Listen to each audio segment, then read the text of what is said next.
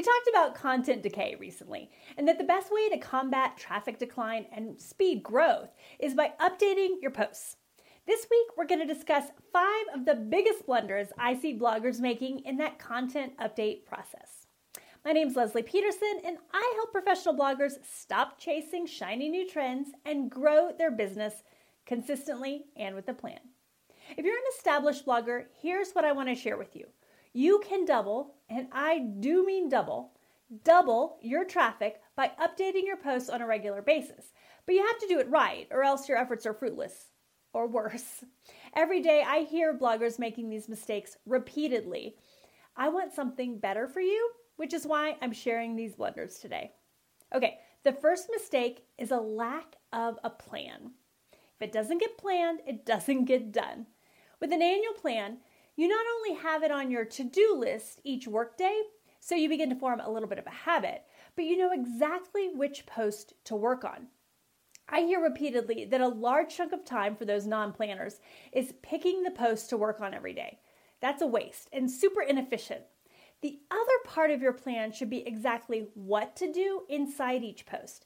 And hear me, if you're just beginning this post update process, you might not be able to do everything to every post right away, and that's okay. Prioritize your plan. Determine what's non negotiable and what you can put off until you touch it again in a year. And I want to speak directly to my type A friends for a second. I know you, I'm in the same club. If you try to do all the things to every post during your first year of regular updates, you're going to burn out. And there's nothing in the world worth that. Your post was fine 30 days ago. It'll be better than fine after you apply a selection of post update tasks in this round and more in the next round. And it will never be perfect. So don't hang yourself before you get started.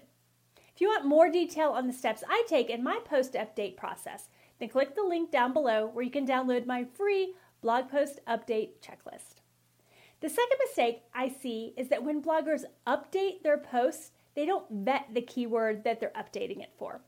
The two questions I want to ask yourself, I want you to ask yourself are this. Does the keyword have a monthly search volume high enough to warrant the effort that you're about to put in? Think about this when you're first writing your post. That's a better place to start, but ask it again if you haven't before. Writing a post is not a one time investment. It requires upkeep for the rest of its life, so you want to make sure it's worth it. And if it's not worth the effort, is there a term that you can select for your posts that will allow you to grow the number of page views uh, despite that? And even if it is a term that has volume, is it the right term? Is there a better term with maybe lower difficulty, higher volume? Remember in mistake number one about planning, I said to prioritize your efforts, right? Picking the right keyword is the number one priority. Don't overlook this, okay? Before I share the last three rules, if you're finding this information helpful, please subscribe to this channel where we share new information just for bloggers just like this every week. Okay, mistake number three updating a post that should be managed in a different manner. If your content's thin and you don't want to beef it up or you can't for whatever reason, if there's just no good keyword for the content, if you're not getting traffic to that post and the efforts to upgrade them outweigh the benefit, then take a different direction. Roll the copy into another post uh, where it makes sense. If it does really well on social media, then you can keep it, just unindex it. And if these don't work, uh, just put it in draft mode, get it off your site. And I know that's scary, but if you're not getting any traffic anyway, why would you keep it? Mistake number four is not about poor performance, it's about your posts that are doing really well. Just because it's doing well doesn't mean you should avoid updating it. Far from it. Post updates are better for you when you can maintain your ranking rather than having to resuscitate the post. However, you don't want to overhaul it, so keep your updates to a minimum. Check for changed information, broken links.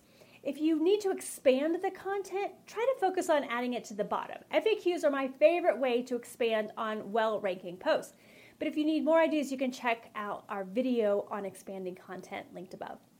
And the final mistake not being consistent. If you update three posts this week and one post next week and 10 posts the following week and then you take a three month hiatus, you're not going to double your traffic. I promise you that.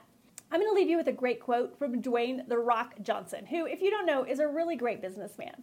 And he said this Success isn't always about greatness, It's about consistency. Consistent hard work leads to success, and greatness will come.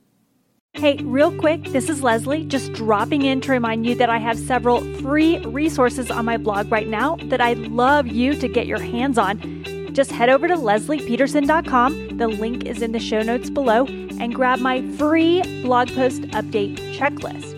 Or if you're on a journey to fire up your blog's email newsletter, grab my free list of 52 newsletter connection prompts.